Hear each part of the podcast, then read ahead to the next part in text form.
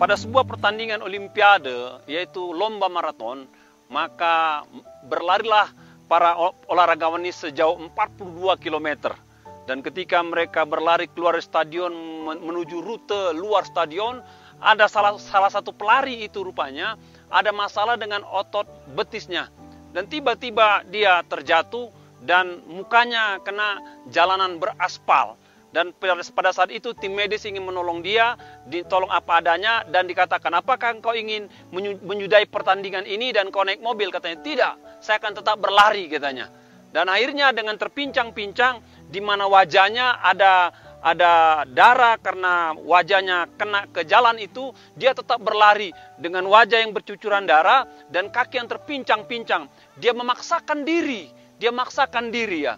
Lalu para pelari-pelari depannya itu sudah selesai pada garis finish. Dan dia masih jauh di belakang. Sebagian orang sudah pulang dari stadion, tapi kamera daripada uh, uh, kamera daripada uh, layar stadion itu menyorot pelari ini. Yang lari dengan terpincang-pincang dengan wajah yang agak memar.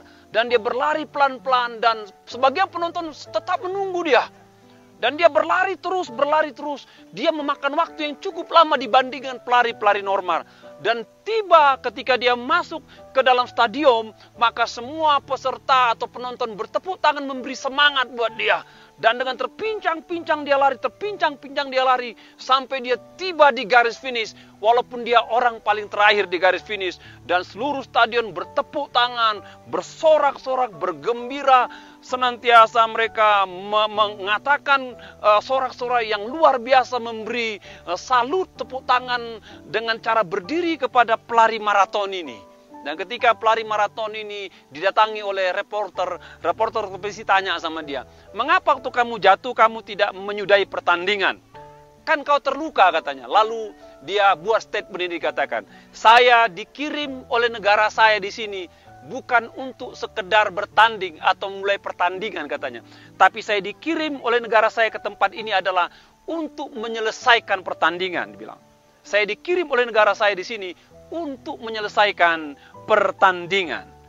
Bapak Ibu sekalian, ada ada firman yang mengatakan, aku telah mengakhiri pertandingan yang baik.